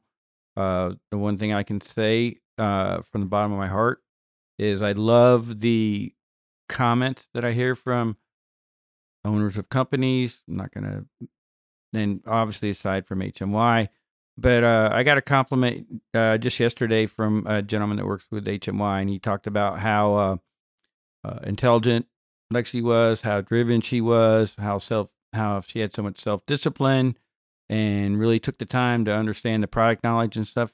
So when I hear things like that, I was really glad that I made the decision to encourage her to to, to come because it's definitely a male dominated uh, industry. Uh, Lexi started and, and uh, spent her first year selling sport fishing boats because that's what she knew because Right. she'd done so much fishing. And then, uh, you know, we talked about a transition, and that transition was, you know, Lexi, um, I think you'd be a better fit getting into the cruising style boats. And the reason is, is because it's similar to the women selling real estate. Right. she appeals to the Exactly. And so the wives. the the husband when he has his wife and they're going to go buy a princess or a cruising style boat you know the the wife is like okay we need the galley like this we need so many staterooms and if we're going to have a crew then got to have adequate place for them and the husband's going like sounds great honey let's sign up Let's sign. so uh but yeah no there was a lot of um or there was some hesitation and the one thing that all of us know there's nothing easy about sales. Right. sales you have to be driven. They don't fall in your lap and uh a woman is still going to have a harder time than than a man getting going. And uh Lexi and I were talking the other night uh how it was. So she would be out there trying to sell a sport fishing guy and the guy would almost be like challenge her like what do you know about the engines what do you know about the cruising speed how how many gallons an hour Testing her. yeah, testing her. And then when she would know the answers to that, then uh, it all worked out. And I remember there was a big time tournament fisherman. I'm not going to mention who it is. Um, and uh, Lexi got a referral to and got his contact. And uh, she wound up working with the guy. And of course, he had plenty of guys that could have helped him buy his boat. But he went up on a 52 Viking Express from Lexi. And, uh, you know, has enjoyed it ever since and, and complimented her, her on her knowledge. And so, again, my hats are off to you, Lex. You've done a great job. I'm very proud of you, especially last year. well, she's been around the business forever. I hope she would have learned something through osmosis. Absolutely. I mean, uh, another small story. One day, uh, which I took her to work a lot. So one Saturday, I go into the office and I got duty day, and uh, we were a Cabo dealer back then. So two or three people show up at the same time, and the one guy wants to look at 35 Cabos, and Lexi's maybe 10 years old, maybe. but she had all the knowledge on the 35 Cabo because I had sold one to Fred Pape, the Sea Wings, and Fred always let us use the boat at in Ocean Reef or to go to the Bahamas and stuff. And when we went to the Bahamas, we didn't go for a family trip other than we would take the boat over there and then everybody'd fly home and then Fred would fly in and I would fish with him and I'd bring the boat back. So I turned Le- Lexi loose uh, with these people. And after about 45 minutes or an hour, you know, she knew how to uh, open up the engine room hatch. She already the- sold the boat. Yeah, Yeah, she sold yeah, the- the- these guys come back and they That's go, great. there's nothing she didn't know about this boat, you know, at like 10 years old. And, uh, you know, I'd love to say that they bought one, but they, but they didn't. But uh, I was going again, to say I never got paid that commission. So Right. I'm wasn't a but, uh, Maybe one of my At least he's funds. telling you they, they didn't buy. yeah, but uh, again, it was a great story. That is a good story. And, uh, you know, as a compliment again to Lexi, uh, she got to fish on that Viking demo, that 50 Viking, and then um, and we we did well in the Miami Yamaha tournament. Um, we got second, and then we went on. We won a daily in the World Sailfish. Well, as a compliment to Pat Healy, Yeah. He wound up giving her like eight thousand dollars and put it in her college fund. Nice. You know, and he didn't have to do that. But again, she was she she was young at that time. She was um 16, 17 years old. That's So- amazing. So, I was really grateful for that opportunity. I like looking back now at an older age, I I realized the magnitude of being invited on a boat like that. You know, I'm used to tagging along with dad. I'm used to being invited on these tournaments, but like I look back and I'm like, wow, that was like a really special time and a really unique opportunity. And I'm just really grateful for that. And uh, yeah, want to do it again. Well, so it probably set the stage for a lot that's happening to you now, also. yeah, walking around my dad, if you're a sponge, he is a wealth of knowledge. And Yeah. if you just listen to him talk, like I owe him everything knowledge wise. And he's he is just a wealth of knowledge and he knows product better than anyone. And it's always, you know, ever changing technology is ever changing, you know, our electronics, etc. But I mean, he stays on top of it. He knows it, he knows how to fix it. He knows what's going in the new builds. He knows what's in the old builds. Like it's just it's incredible and and it it blows my mind and i'm really glad to have a mentor like him because i wouldn't be who i am without him but um i want to know from jen and debbie if you could give a woman getting into this industry one piece of advice what would it be Ugh, so much advice to give. Um, always be humble. I see a lot of people, me, me, me, me, me. No. and keep your clothes on. And keep your clothes on. clothes on, mouth closed. Always be humble. but uh, but stop and think. You know, just like I was explaining with Laurel, ha- what do you want out of it? What are you looking for? What do you want to do with it? How do you want to be respected? How do you want to be known? And and then go with that. And you know, again, with Laurel, with anybody, if you're going to do it, be the best, and go and kill it right, mm-hmm. right. and be the the absolute best but uh you have to you have to earn it i mean it's I had so much advice. You know, it was, you know, you have one mouth and two ears. So use the ears, you know. that's right Ask questions, be humble. It's not about you, it's a team. You know, all of it. i love it i love it you guys and all of your successes tell me how you cross paths you know jen debbie how do you know each other Stalker. yeah. I'm a stalker. I'm a stalker. Um, well, I'd be fishing at Ocean Reef. We could hear everything that was happening in Islamorada if I wasn't fishing in Islamorada. And, you know, there'd be tournament days and we're out there and I just hear, right now, Debbie David. Right now, Debbie David. Debbie David. I'm like, dang it, who is Debbie David? I got to know. So I stalked her on the internet basically. And uh I actually only met her recent well, a couple years ago. Um Jen Dudas, the girl that runs um Marlin University, she used to be in charge of the BBCs and whatever. So we were messing around one night at dinner and I'm like and we're talking about Marlin University and trying to come up with, you know, cool ideas and then we were talking about ladies fishing and I'm like, how come we don't have a ladies only Marlin University? She's like, "Well, we don't have any lady instructors." I said, "Well, I'll be one." And she goes, "Well, we need more than that." And I'm like, "I'm calling Debbie David." Didn't know her phone number, but I knew her and, husband. and at which time jen was probably like well i know debbie like yeah, I'll get the Debbie to do Dudas it. family used to own the L&H. right. So it was uh, when they were looking for suggestions, you were like, right now for Debbie David. yeah, right now, Debbie David. Yes, absolutely. Yep, I definitely. I called her right up. I was like, "Can you do this?" She's like, "I'd love it." No. But I I like that. You know, women empowering women. Like you can identify talent in another woman when you fought your way to the top. You recognize I want to say personally, when I walk up to somebody like within 5 minutes I can tell like did you earn your spot? Like how'd you get here? Are you the real deal? Are you here for the right reasons? I feel like you two can absolutely identify that, right? Yeah, oh, I yeah. would call it, you know, a woman's intuition that you can tell, you know, Well, you can tell the- who's a hard worker and who's just riding, you know, Yeah. Yeah. coattails or whatever. and, But- and clearly men can see that too. You know, dad, you saw that in Jen. Absolutely, and uh, you know, everybody might not know what uh, Marlin University is, so I think you should talk about that because it's uh, it's something that goes on in our industry now, um, and I want to know more about it. obviously uh, you have to have a tremendous amount of knowledge um, to get certified. I like to liken it as, and maybe Debbie can chime in also, but I think it's like charter fishing on steroids, kind of. You're you you're not. I mean, you go to these amazing places. You have to go where you're going to get bites, or it makes no sense to try to teach someone how to angle or hook fish or whatever. So we go to these great places, um, Costa Rica, Guatemala, you know, where All we- over, where we- wherever Jen plans. yeah, where, wherever Jen Dudas plans yeah.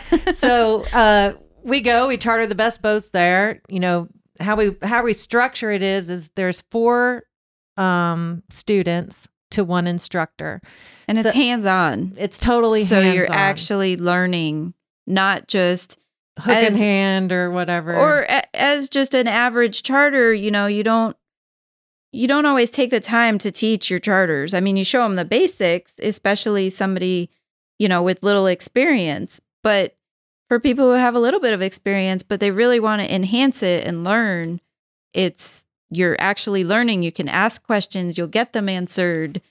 Um and the the best thing about about it is is that the people that are there really want to learn yeah, they're they're into it. they're they're not just like these in and out people that are like, oh, I want to catch a blue marlin or I want to catch a sailfish or whatever.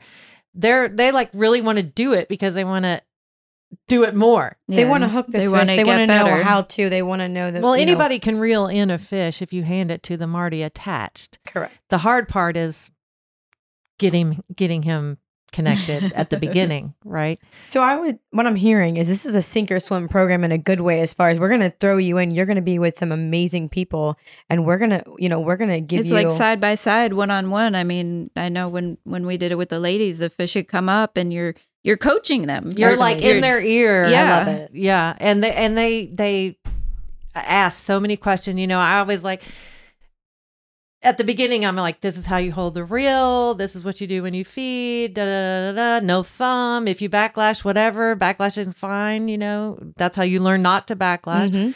So they were just full of questions. Well, what did I do wrong? What can I do next? You know, what happened to her fish? Her fish jumped off. Da da da da da. By the end of the thing, by the end of the four days, these chicks were killing it. And I mean, Everyone had hooked their own fish by the end, Wow. Wh- mean- and some had never hooked a fish. we had a little mini tournament at the end. I think we were. Where we ele- caught eleven or fourteen or something, both of uh, Yeah. us, and we were fishing against each other.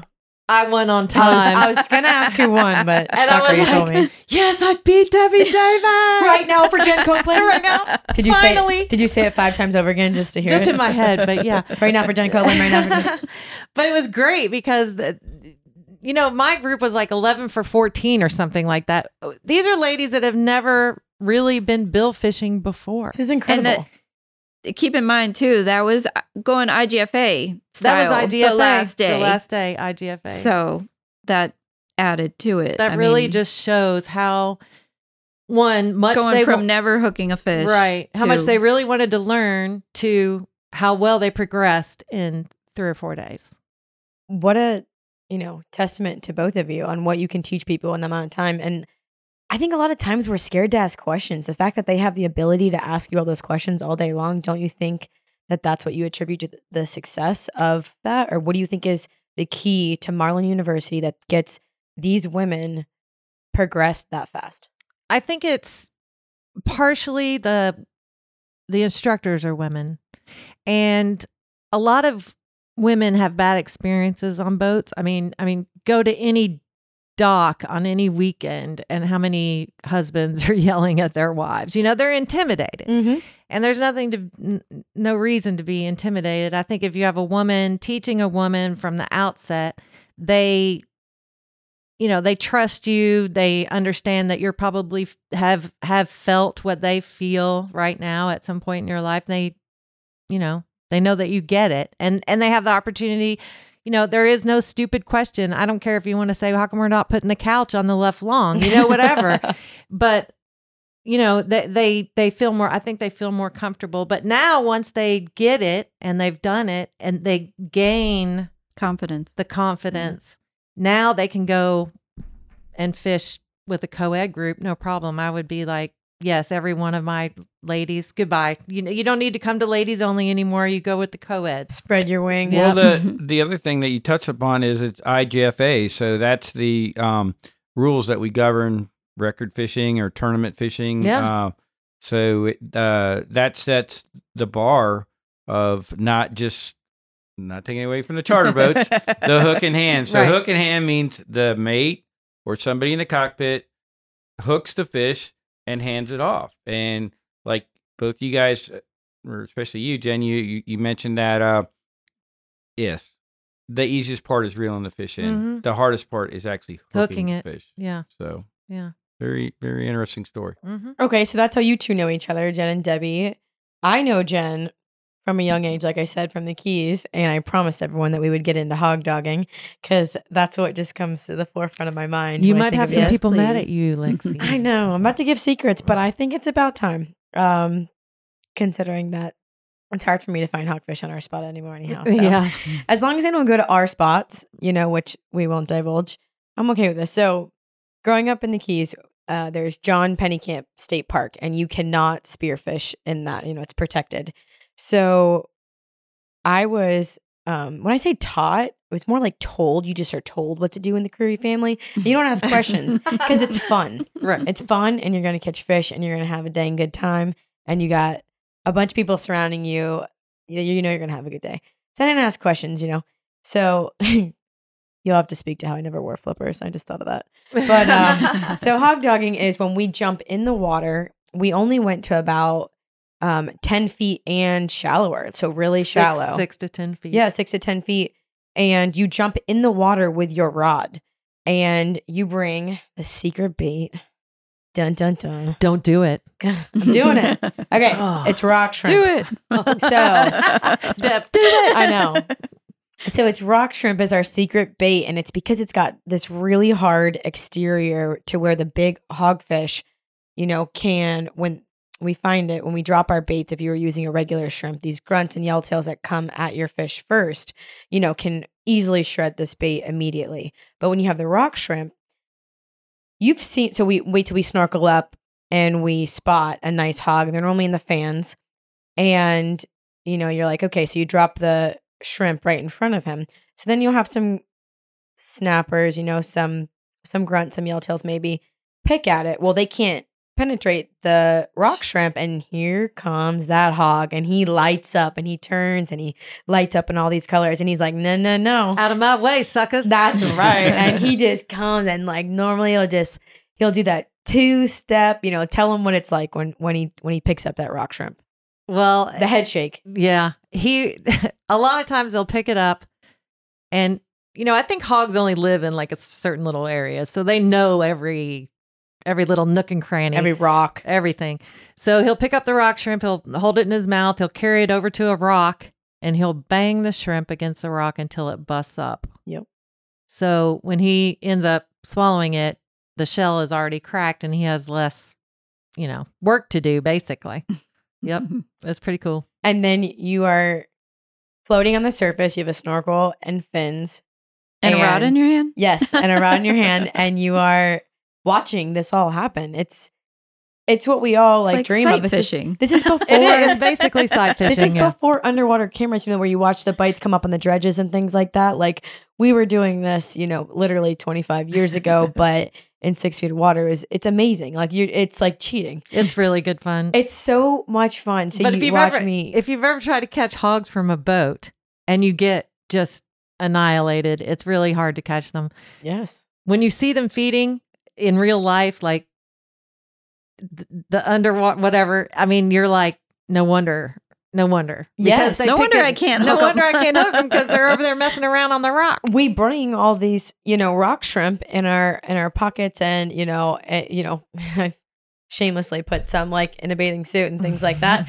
But uh, you know, the guys are lucky enough to have like the cargo uh swim trunks where they can put all of their rock shrimp in there. But you bring extras because you, like she's saying, you watch them pick these shrimp apart. I've been, you know, ate off plenty of times where you watch them swim off and you got to go. I'm like, oh, and you can hear the yell through the snorkel. and The you go and chase them. yes, the snorkel phone. So, growing up with Jen, hog dogging was our thing, and it was it was a you know weekly thing, and um, I started watching my dad do it when I was on his back. You know, as a little tiny tiny girl, watch him do it. Watched him a couple times, and I was like, "Throw me the rod, let's do this." You know, I never had any thought that it was anything different. You know, this is just what we did. or dangerous. Right. well, we did it also um, in the summertime when the water was warm, and we acquired the spots, like Lexi said, um, where there's rocks and there's they like the sea fans a lot.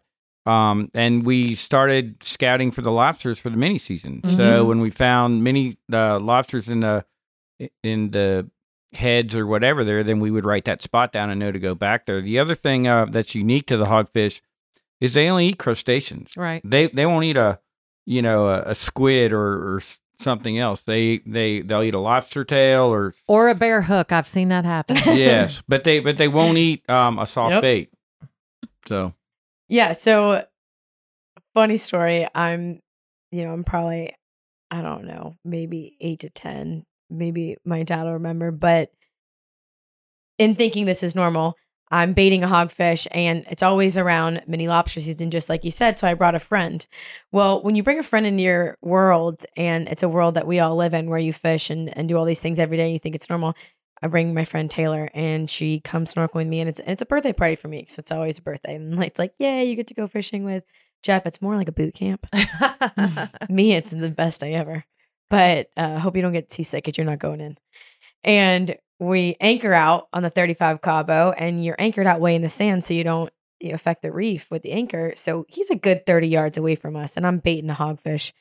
And I drop it down, and she's watching the whole thing. And, you know, I got my friend floating next to me, and she's so excited to watch this all happen for the first time. And so I, I drop the shrimp and I and I bait the hogfish. Here he comes, lights up, eats, awesome, great. I start whining on him, and when you're when you're a tiny little girl, it actually gives you a little fight, pulls you down a little bit.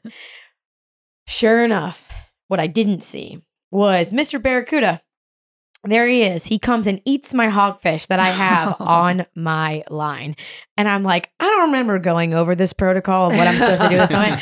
So before I know it, Taylor, my friend, has her flipper on my back. She is standing on me, drowning me. My snorkel is full of water. I'm like, okay, I'm going down. And I'm now eye level with a barracuda because we're in only six to seven feet of water. And I'm watching this whole thing go down without any mm. oxygen. And she is screaming. I can hear her above the water. Jeff, Mr. Creary. And he's on the boat and he's standing in the cockpit. And finally, I, I get a chance to come up for air. And I genuinely have this giant barracuda on the end of my line who's who's taking line and I'm, I'm it's dragging us around. Like this is literally like a cartoon. And I'm like, oh gosh, what do I do? And I'm thinking, you know what? If I just if I just lift my head out of the water, I won't see whatever happens to me next. So I I'll left also be able to breathe. Right. So I lift my head up out of the water. Taylor is like Michael Phelpsing it to the boat because she has now realized that my dad's doing like a conversation thing with her. Like what? Like like trying to talk to her about it. Like there's no time for conversation here. This is in her mind a life or death situation, which it was not mine. I was just like, oh, this is kind of hairy. Like I don't really know how this one plays out. I don't remember being told how to handle. So uh, my dad's like, what? And she's like, just just she's freestyling it faster than I've ever seen anybody to the boat. She's got 30 yards to go. I'm like, I, you know what? Just keep your head out of the water and follow her. Keep it going. So luckily, I thought to open the bail so that I wasn't dragging a barracuda with me. So who, who knows where he went? I had the barrel open. He's still on my line, and I'm like, Dad, and and I gotta know, like, Dad, you're in the cockpit here. You're looking back. Like, what do you see? oh I, I i thought that there was like a shark gonna eat you guys or something. I mean, she was almost in hysterics. A bloody murder. Yeah, and I, I, there's no way I could have gotten the the anchor up like that quick. Right. So, uh, Also, the draft, like you're on your own. yeah, but uh, again, it's a moment I won't ever forget because I could tell she was truly terrified. Yeah. Did That- you wave like so sorry? And I don't think she got back in the water. That I don't think she got back in the water that day. uh, I don't remember Taylor ever going with us again. Was that around the same time that we uh, changed tactics? That we weren't decided was probably not a good idea to be anchoring. Yes, Yeah. yes, yes. Tell tell them how we changed that, and and this is why. Yeah. Well, one time we were going, and you know, the sharks. Eventually, they figure it out. They don't care how shallow you are. They hear the dinner bell ringing. Exactly, the quivering of the fish. Yes. So uh, we were like, yeah, maybe anchoring's not such a great idea because you get so lost in the moment of following your hog around. I mean, you'll follow him for football field, you know? And then the next thing you know, you're like, where the hell is that boat? You're way far away. So if you actually hooked one, you'd have to swim a while to get back. So we Yeah. decided that whenever we went, there had to be at least three people and we'd just take turns driving. Driving the boat driving the boat and not anchor it. and not anchor it, just drive it around. And when you caught one, you held it up in the air. The boat so you would could zoom. go rescue Taylor. Yep. Yes. yeah. we got smarter. Yep. All right. So I did something really fun, guys. I posted on my Instagram asking listeners to submit fun questions for y'all to answer. Oh dear. Are you ready? Because there's there's really funny ones, and then there's actually like some tough ones. So feel free to chime in, anyone jump in. There's some that are specifically for one of you, and there's others that anyone can jump in. So submitted by Carmela. Tell me your favorite motto to live by. Deb. I just say, like the song, stay humble and kind. Always be kind. That's good. That's Very good. Very good. All right. Um. Also submitted by Carmela. Best name on a boat that you've ever heard. Boss lady. Oh, That's a good one. So fitting. That's a good one. That's I- my I favorite. couldn't think. So of- uh, one time I was walking the dock somewhere. I think it was in the Bahamas, and uh, walked over to like a 54 Bertram, and uh, the boat was called Chicken Feed. And I asked, I asked the owner. I said, "Are you in the chicken business, or how did you come up with the name for your boat?" He goes, "Son." This boat is chicken feed compared to the money I spend on my jet. That's true, probably. oh, that's great. That's great. Okay, submitted by Riley. You only have one fish to catch the rest of your life. What is it? that you've Like one species that you never could only that you've catch. never caught before. Or Whatever you I- want it to be. It's hard to go with one. Uh, I guess billfish, any kind of billfish. I agree. I'd say juvenile black marlin in the shallows. Side casting them like we do the sails. Nice. Love it. Oh, Riley also would like to know do you guys pour the cereal or the milk first? Cereal. Cereal. you don't you don't know how much Cereal. milk to put in. yeah. Who, who puts Cereal. milk first? I Yeah. don't know. Okay. Um, Taylor wanted to know what is your favorite thing to do outside of fishing? You mean on our time off? Yeah, not that you get any of that. Go fishing. Yeah. Pretty Same, much, yeah. Same. Dad? go hunting. We have the father daughter weekend every year that we go hunting together. And I hate to say it, but Lexi has killed these beautiful deer, and I'm still trying to catch up. Oh Lord. He's got me in the grinder department, but I definitely have bigger bucks than him. But our, our hunting camp has cell service, and we really need to find one that has no cell service because that phone keeps ringing. Like, you know, in sales, you know, your phone's always ringing. I'm like, God, even the deer stand. I'm like, like, isn't that a thing? Like when you go hunting, you're supposed to lose service. Oh, we, we got service you there. probably shouldn't be on your phone if you're trying to kill something, Jeff. I- It's on that could- silent. that could contribute. I think he's Just saying. I think he's selling boats in the stand. I think that's what's going on, and I'm clearly uh, goofing off and focused on what's walking out of the wood I was going to say, use that to your advantage. Yes. Oh, I clearly have. He walks in my house, and I have I have more mounts than he does, so he's catching up. But uh, Katie Flanagan asked Jen specifically. I see Jen as a journalist. What's her favorite fishing story that she's covered? Oh, um, probably. Well, my absolute favorite was when I wrote about our ladies only Marlin U experience. But then uh, probably the next one, I'm all about ladies and kids. I love to see kids catching fish. So there's this young guy. named Colby Blackwell, who is a kayak fisherman. Oh, and wow. he ended up finally catching a sword from his kayak. No way. Yeah, Wow. just recently. That's Mhm. crazy. Okay, Where Mich- at? Michelle. Oh, Um, Sorry. uh, in Islamorada. Really? Mm-hmm. Yep. Wow. Michelle Espinosa submitted Is it better to have a vocal captain screaming or a quieter captain during fishing? Screaming's not necessary, but I like to be talked to. And, you know, because it's, you're at an advantage. The more communication that goes on, the captain who's in the tower has a way better view of what's going on. You've got your feel and what you can see, but sometimes it's different. So communication is huge. I love a captain who talks, um, but screaming is not necessary. Here's Gets everybody riled up. Yeah, panic. oh, Don't panic. Dad, make this short. Someone submitted this from the keys, clearly. It says, This isn't a question, but tell my favorite story about Lexi fishing the poor girls tournament in high school. Well, so she's in her senior year of high school, and I'm trying to keep her disciplined to get to school on time and to do all the right things because she's applying for colleges and stuff like I that. was already into college, by the way. And she goes, "Yeah, she was," but she goes, "Well, Dad, I'm going to fish the um the poor girls with with Annie and them on the Yabba Dabba." I said, "No." I said, "You're not missing another day of school It's on a Wednesday. to go fishing. I said, "What are you going to do if for some reason you guys you were to win? What am I going to what am I going to tell the uh, front desk people that oh, uh, she was sick today when everybody knows everything She's got It's- sunburn and yeah, owl. It's, it's in the it's in the newspaper. So sure enough, Lexi, she's pretty bullheaded, pretty stubborn. She uh, she went ahead and went fishing, and sure enough, she won. Did you get suspended?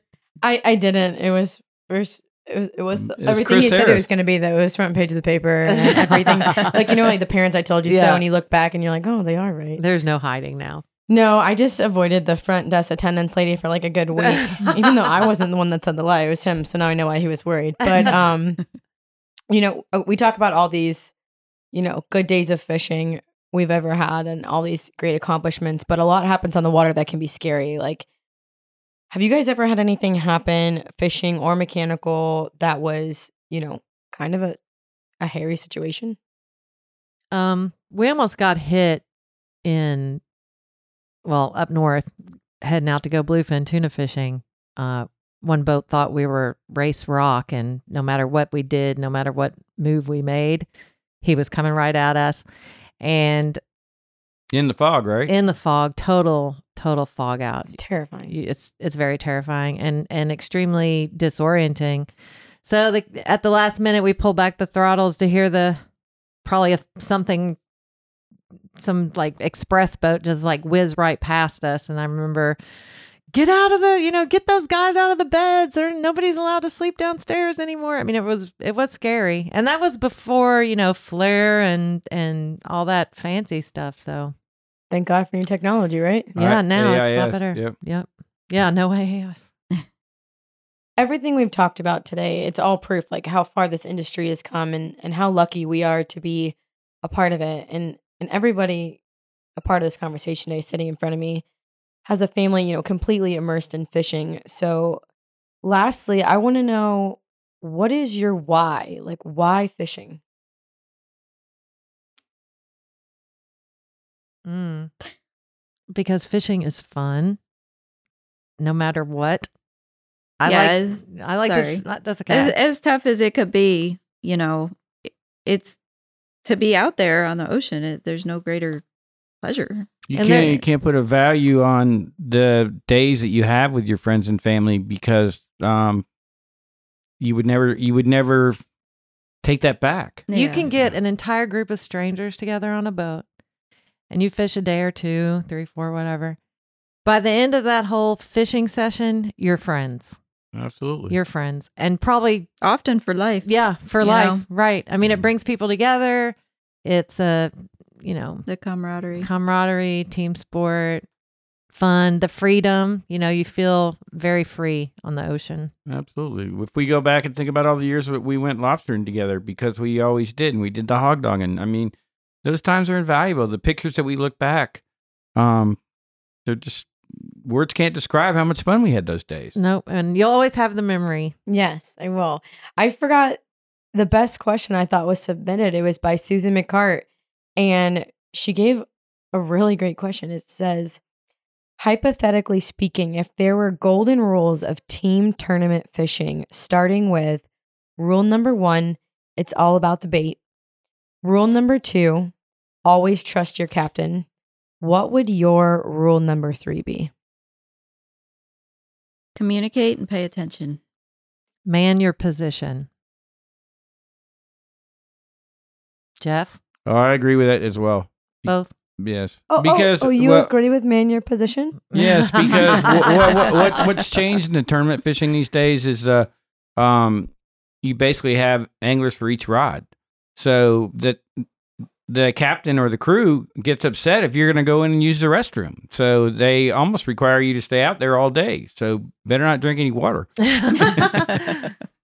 well, I mean, you got it's just it's a lot co- it's more cohesive if everybody has the job and they do their job. Exactly. Yeah. Exactly.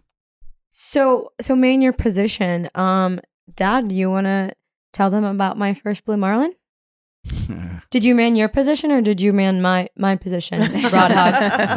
Uh, well, I guess it was one of those days uh, that, uh, unfortunately, my enthusiasm because we were in Costa Rica and we were fishing with Vince Austin, and uh, Vince was very passionate about fishing where we would leave, you know, four thirty, five o'clock in the morning. So we had a pretty good ride out that day, and uh, I told Lex, I said, "It's gonna be a good day." I said, "Don't," uh, I said, "Be ready when uh, we start putting the lines in the water." I said because they they might we might get a bite right then, and uh, sure enough, uh, we just put the lines in the water and stuff like that, and uh, she was a little slow to the draw. Whoa, So- whoa, whoa, whoa! So um, it was maybe, 4 a.m. maybe, maybe maybe I did push her out of the way a little bit, and uh, and I went and I.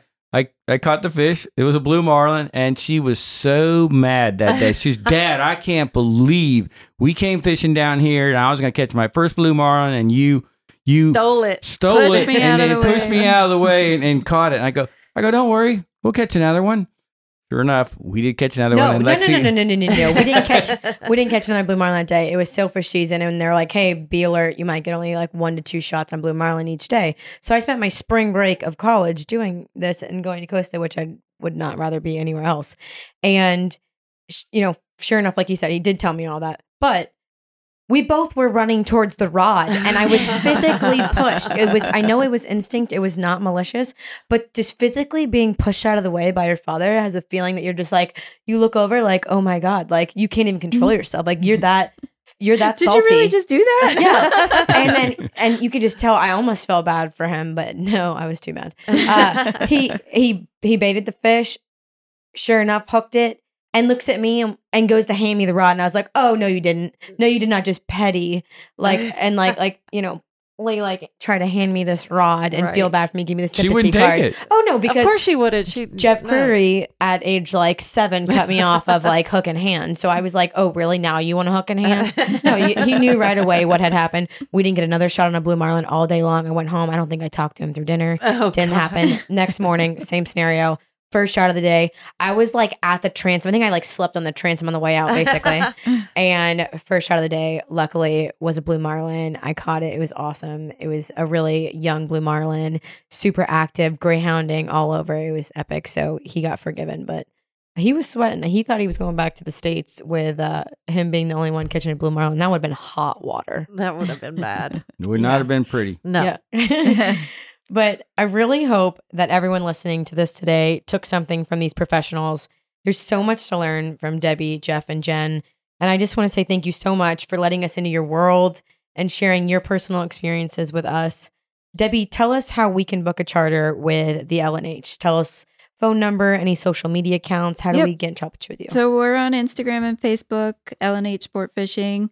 Uh, remember Crandon Marina on Key Biscayne.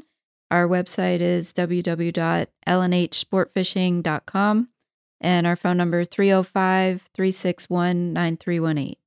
Awesome. And Jen, if someone has something unique that they haven't seen before that they think would be a great feature in Marlin Magazine, um, you they want to send that your way or if they want to get enrolled in Marlin University, can you tell them how they can reach you? Yeah, sure. Um, go to Marlin or on Instagram, Marlin Mag, at Marlin Mag, excuse me. You can DM, DM me there. And um, if I see a great idea and want to roll with it, I'll sure let you know.